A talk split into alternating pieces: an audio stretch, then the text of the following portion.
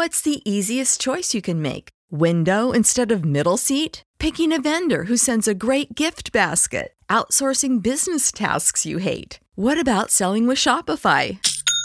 Whether you're selling a little or a lot, Shopify helps you do your thing, however you cha-ching. Shopify is the global commerce platform that helps you sell at every stage of your business. From the launch your online shop stage to the first real life store stage, all the way to the did we just hit a million orders stage. Shopify's there to help you grow. Whether you're selling scented soap or offering outdoor outfits, Shopify helps you sell. Wherever and whatever you're selling, Shopify's got you covered. Sign up for a $1 per month trial period at shopify.com slash try. Go to shopify.com slash try now to grow your business, no matter what stage you're in. Shopify.com slash try. Everybody in your crew identifies as either Big Mac Burger, McNuggets, or McCrispy Sandwich. But you're the filet fish Sandwich all day. That crispy fish, that savory tartar sauce, that melty cheese, that pillowy bun. Yeah, you get it. Every time. And if you love the Filet-O-Fish, right now you can catch two of the classics you love for just $6. Limited time only. Price and participation may vary. Cannot be combined with any other offer. Single item at regular price. Ba da ba ba ba. It was somewhere in the dark hills of eastern Kentucky, on this long straightaway through a valley. I feel that I must truly stress that there was nothing on that road. No houses, no farms, and certainly no coastline. That made the lighthouse even more striking when I saw it. It sat back in one of those meadows wrapped extending back into a mountain hollow. Even though the mid afternoon sun and the floating pollen was turning everything around me gold, that meadow and that lighthouse were already bathed in shade from the mountains. I almost drove right past it, if I'm honest. It was so out of place, it was like my brain didn't recognize that it was actually there at first, and if there had been anyone else on that road, they may well have rear ended me when I slammed my brakes, sending up dust and gravel as I skidded to a halt. It didn't even have a house attached to it, like the lighthouses I'd seen in pictures and movies. It sat alone, black and white stripes moving up its length like a barber's pole. Only the glass at the top was still above the shadows, glinting in the afternoon sun, but even as I watched, the afternoon shade inched up the length of the thing. I lied before when I said there wasn't anything else there. There was one thing. Directly across the street, one of those old motels that's just a row of rooms wrapped around a parking lot. I still can't say what it was exactly that drove me to pull into that parking lot. There was something, some train of thought that made sense at the time, but I can't remember it now. I know I sat there for minutes, right in the middle of the road, looking at the lighthouse, but I can't remember. All I remember is that for some reason, stopping seemed like a good idea, and so I turned into that empty old parking lot. I half expected the place to be closed, but the neon sign buzzed red with vacancy, and the door to the office opened when I pushed it. The front of the office was made up of floor to ceiling windows that let in lots of natural light and heat. It also gave a commanding view of the entrance to the parking lot, the lighthouse, and the mountains that served as the walls of the little valley. The woman that popped up from behind the counter was so ordinary looking that it actually circled back around to being almost extraordinary. I know that's strange to say, because how can ordinary also be strange? But it's one of those things where someone looks so ordinary that it crosses that line into the uncanny valley. She looked like the rough sketch of a master painter. Like there would be details filled in, wrinkles and smile lines, and moles and imperfections, but the painter just hadn't quite gotten there yet, or had consciously erased them. She wore a burgundy polo, and her hair was blonde. I remember both of those things, but there wasn't much else. Even her eyes were this weird mix of blue and green with bits of brown around the iris. Her nose wasn't big or small, and neither were her lips. She was remarkably unremarkable. Can I help you? She asked, setting a book down on the counter. It was old and weathered, and the spine was bent like it had been read through dozens of times. I couldn't read the title because of how she'd laid it down. I'd like a room, please. She blinked like that surprised her. You want a room? Yeah. Is that all right? Her brain seemed to catch up to her, and she moved all at once as she said, Yes, of course. I just. Normally it's people asking for change for the payphone, or something, or. I waited for her to finish the thought, but she only let it trail off. Or see the lighthouse? I asked. She was pulling a key from a desk drawer, a small gold little thing attached to a billet of wood with a room number on it, and looked up at me, confused. Lighthouse? She asked. Now it was my turn to blink, confused. Uh, yeah, the lighthouse. Across the road? She looked over my shoulder out the window that faced the street. I. She opened and closed her mouth a couple times, clearly having trouble deciding on what to say. I honestly don't know what you're talking about. I looked at her, then turned around to make sure the giant lighthouse across the street hadn't moved. It hadn't. I looked at her again, trying to decide if this was a joke or not, and if so, what the punchline was. I pointed directly at it through the window. Right there. She leaned over to follow my finger, then looked at me and shook her head. The look on her face was quickly changing from confusion to annoyance, and I decided that rather than turn into one of those customers, I'd drop the subject. I paid for my room and left her there in the hum of the air conditioner, walking down the long, cracked slab of concrete until I reached my room, right near the middle. Another question I had as I walked away was why I'd gotten this room in particular. My car was the only one in the parking lot, and all the windows to the others were dark, so how did she decide which room I got? It was nothing special. Truthfully, it was like most other old motels I'd seen, with an old queen bed topped by a floral pattern bedspread, a little lamp and desk in the corner, and an old porcelain sink that had been white once upon a time, but was now stained yellow by age and nicotine. The place smelled of air freshener and mothballs. I only had a backpack, so I dropped it onto the floor and laid on the bed, flipping the television on. Static. I might have known. I turned it off and stared at the ceiling instead. When you visit Arizona, time is measured in moments, not minutes. Like the moment you see the Grand Canyon for the first time. Visit a new state of mind. Learn more at hereyouareaz.com. I'd been driving for multiple days by that point, and whenever I stopped for the day, some trick of the eyes made it seem that still surfaces were moving. Even as I stared at the ceiling, it seemed to be flying away from me. The paintings on the wall were all seascapes of rocky coastlines being threatened by waves and storms. They began to catch my eye as I realized they were just a bit too nice to be hung on the wall inside a crappy motel. Of course, it wasn't unusual to have paintings in a hotel room, but these were different somehow. Too detailed, and for lack of a better word, dark. Despite the fact it was only five, and the day outside was only barely descending into the hot haze of a Kentucky evening, looking at those paintings made the room feel almost cold. Only one had a lighthouse in it, an incredibly wide painting depicting a stormy bay with dark purple clouds overhead and a ship sinking in the center. The lighthouse sat on the right side of the painting, on a steep cliff. It was the same color as the one across the street, with black and white stripes, but this one had a house attached. For some reason, the artist had decided to leave the lighthouse dark. The light at the top was off, and the windows of the house were all black.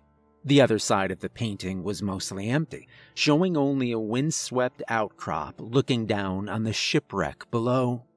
Something about that painting, or maybe that room, began to give me a splitting headache, and I think I laid down.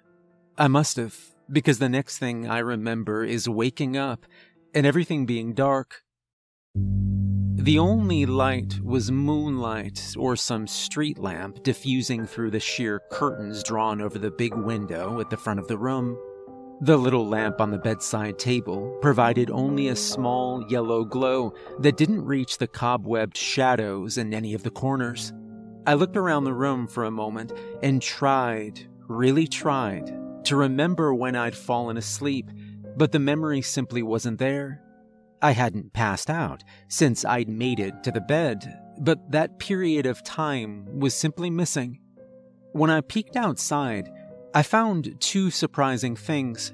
The first was that the glow through the curtains was not, as I'd originally believed, the moon or a street lamp. In fact, as far as I could see, the light in the center of the parking lot didn't work, and I couldn't find the moon in the sky.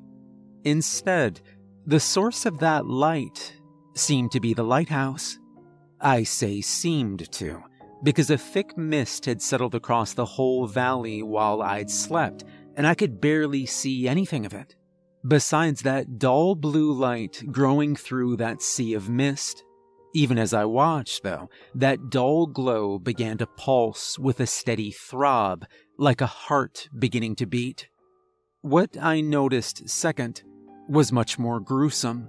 As my eyes adjusted to the dark and the mist, I began to see the figures standing mutely in the parking lot and the road, watching me with eyes and open mouths that glowed with a thin version of that same bluish light until all the mist in the valley was colored a strange turquoise that made me shiver.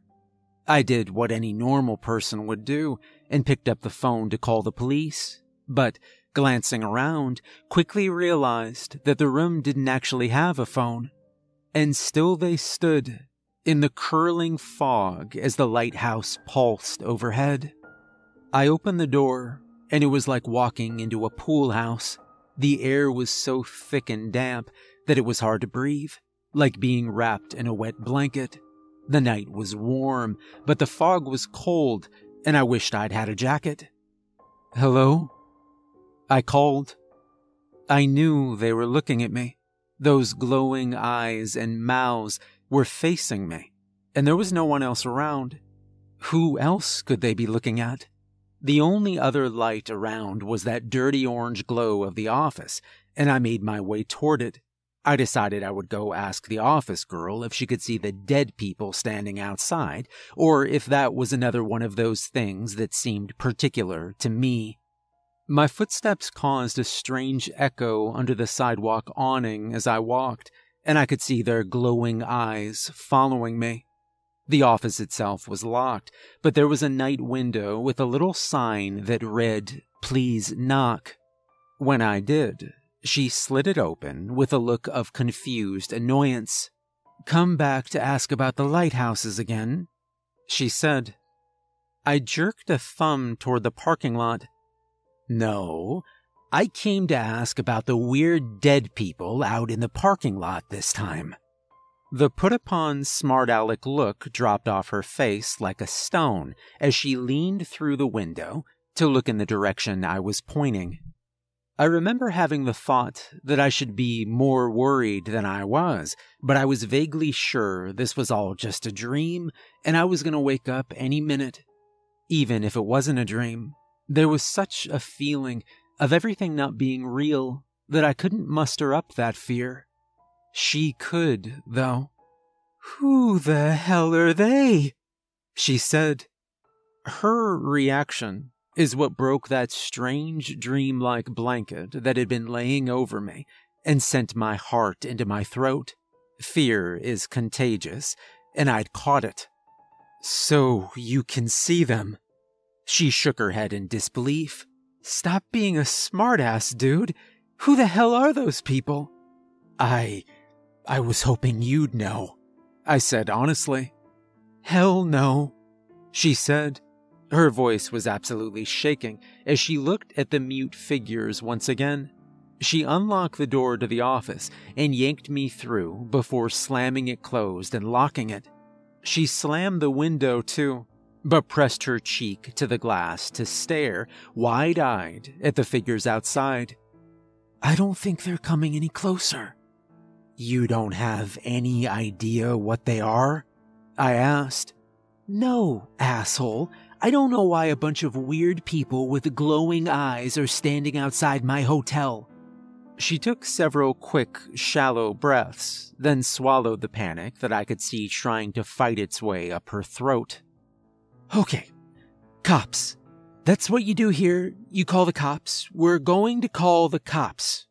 She looked at me, as if to make sure that was actually the correct response. I nodded. Cops?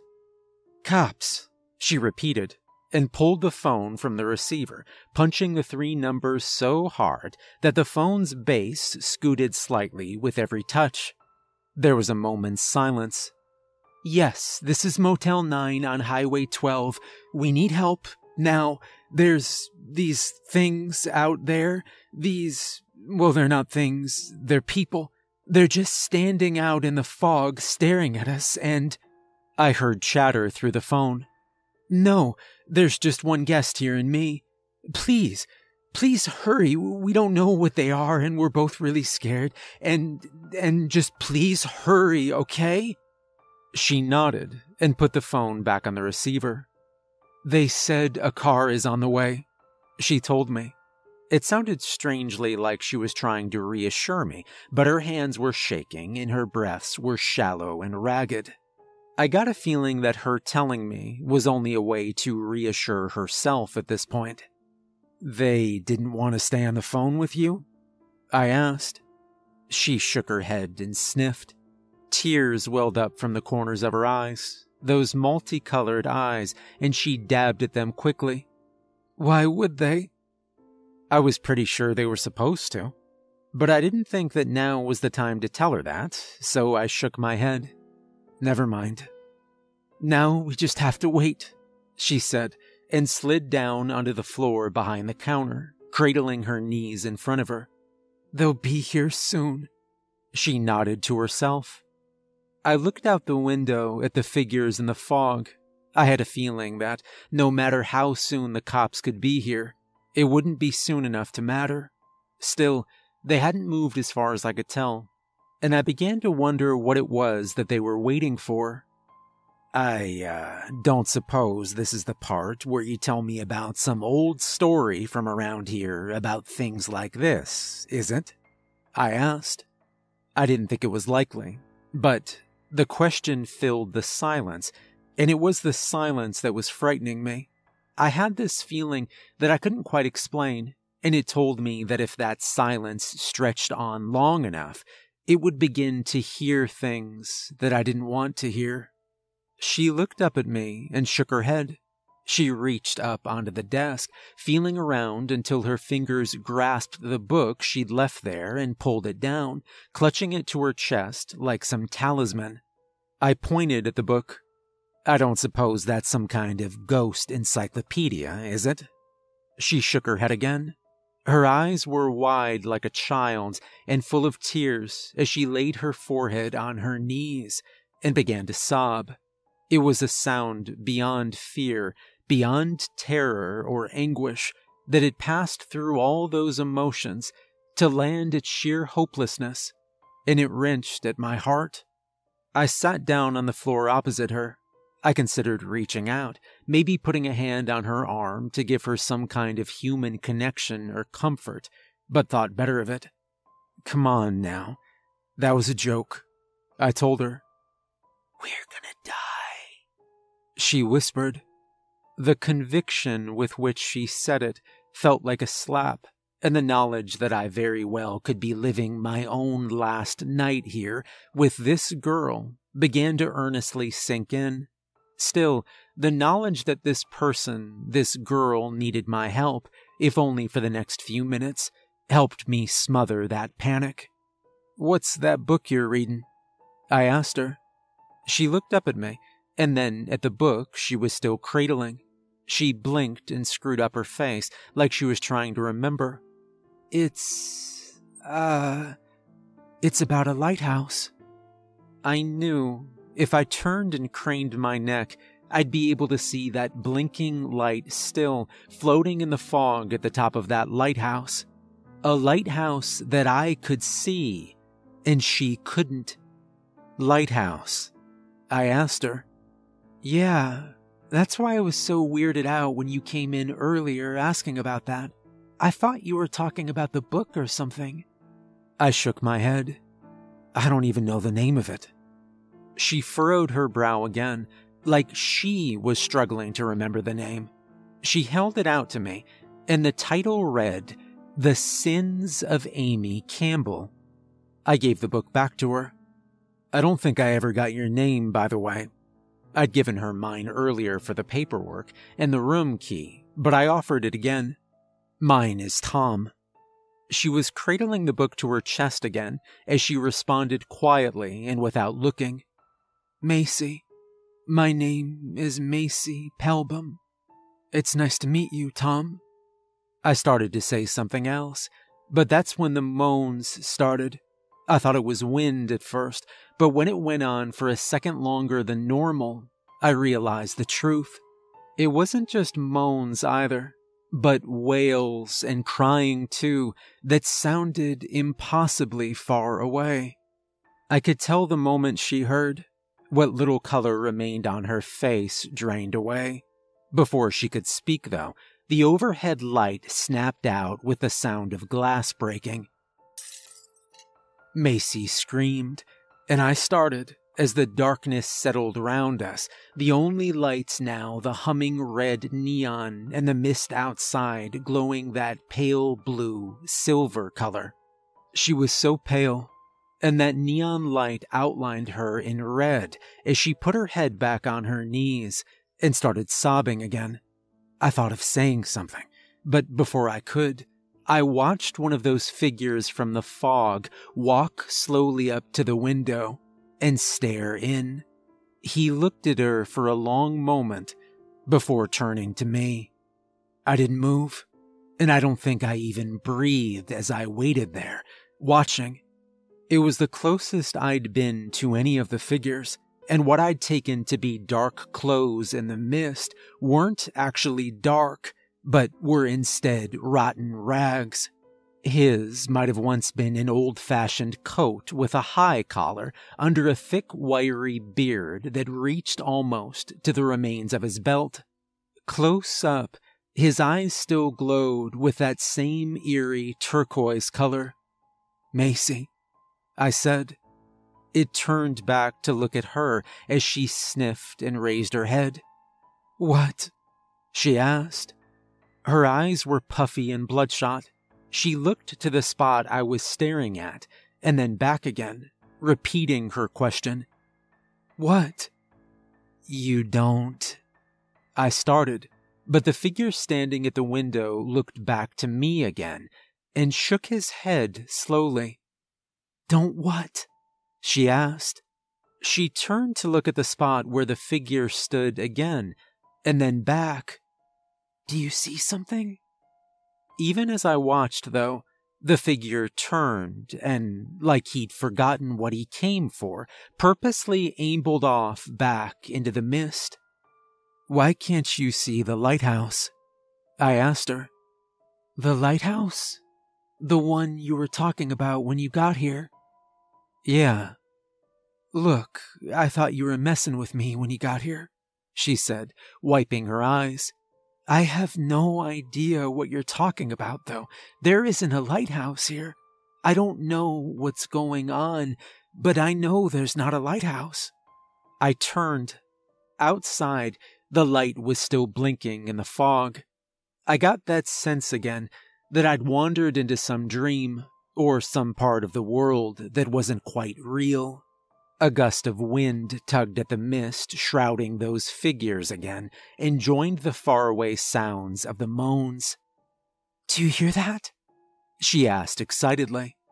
I listened, but could hear nothing new over the moans. What is it? I asked. Sirens! They're here! We're all right. We're gonna be okay. Before I could say much of anything, she jumped to her feet and pressed her face to the window. I got up much more slowly, trying to listen. I don't hear anything, I told her. She ignored me, pressing her nose to the glass as she looked back and forth frantically. Why don't they have their lights on? I can't see them. I still don't hear them, I repeated. How can you not? They sound like they're right outside. I knew the answer even then, but I didn't know what to say.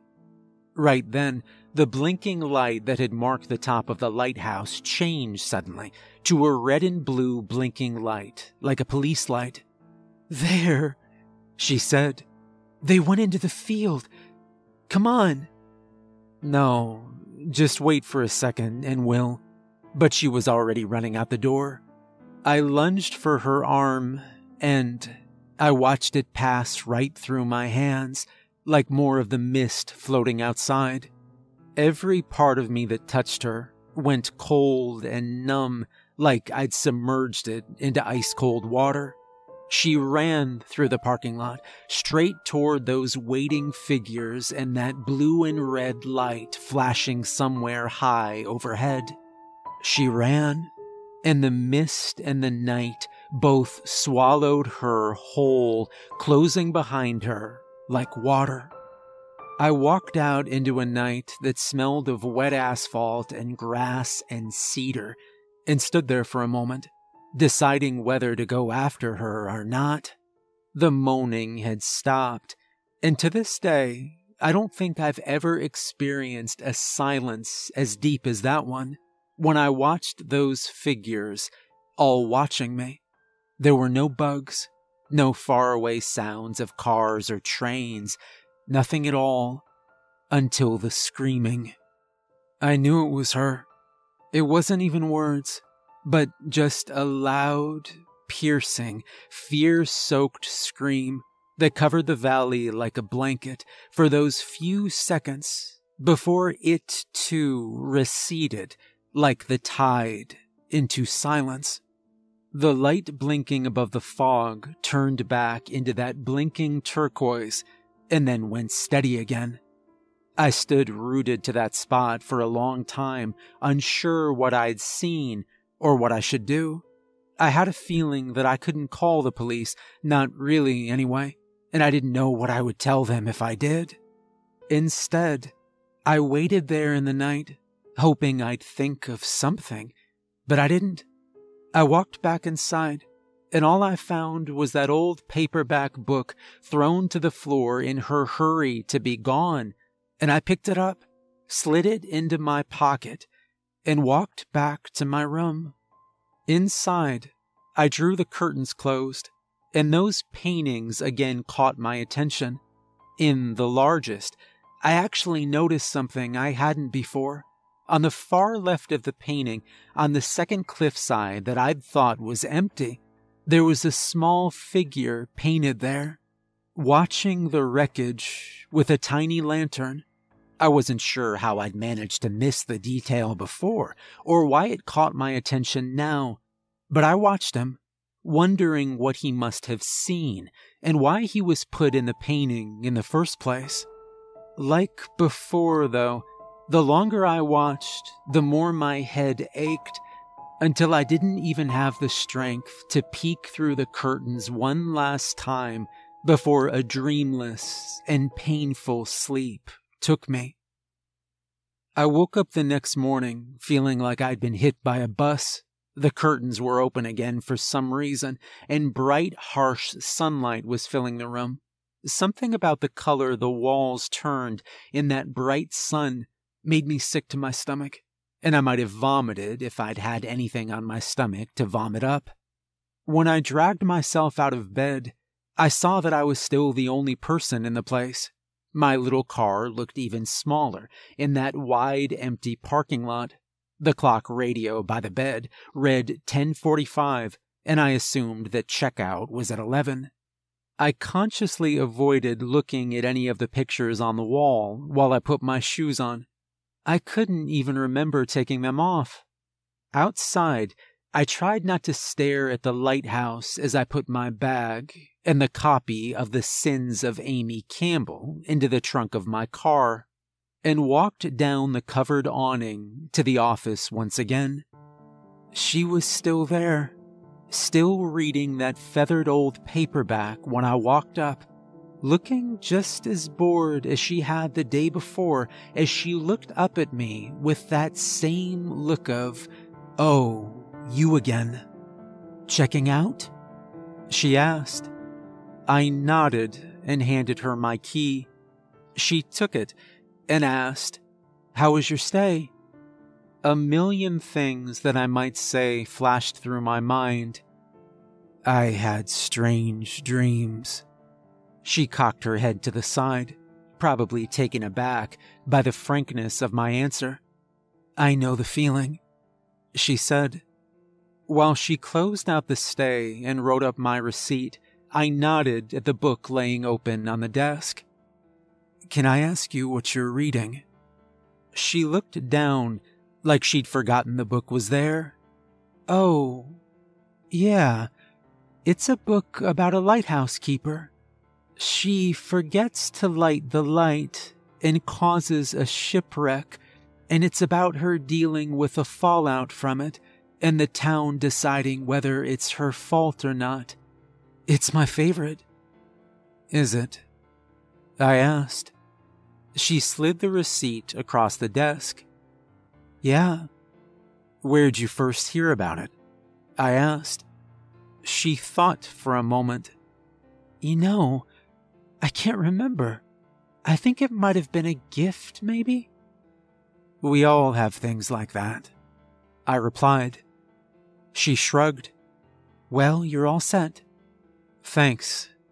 I never caught your name, by the way. She frowned at me, and an outside observer may well have seen just another old man trying to chat up a young lady that wanted to read. There were no outside observers, though, and she sighed as she said, Amy Campbell. I nodded. Well, Thank you for your help, Mrs. Campbell. I appreciate it. I hope you have a good day. She squinted like she was surprised that that was the end of the matter, but then nodded. You too. Have a safe trip wherever you're going. I left her there, in that little motel office, and sat in my car a long time without ever starting it. When I pulled away, I watched the rear view until the mountains in that shimmering heat and haze of the summer day swallowed up first the motel and finally the lighthouse. I have searched for the book The Sins of Amy Campbell multiple times throughout the years whenever I'd had an odd afternoon or found myself in certain kinds of bookstores. I have never found even a mention of it though I still have that old copy in a lockbox on my own bookshelf.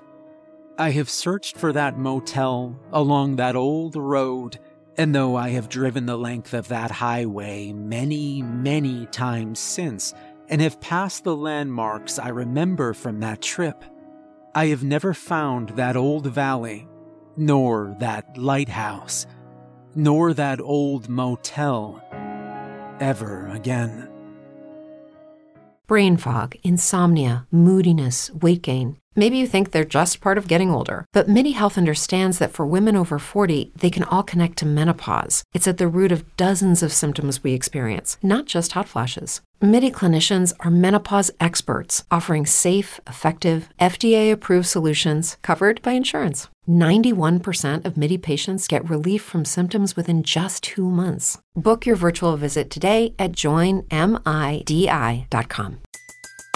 Everybody in your crew identifies as either Big Mac Burger, McNuggets, or McCrispy Sandwich, but you're the filet fish Sandwich all day. That crispy fish, that savory tartar sauce, that melty cheese, that pillowy bun.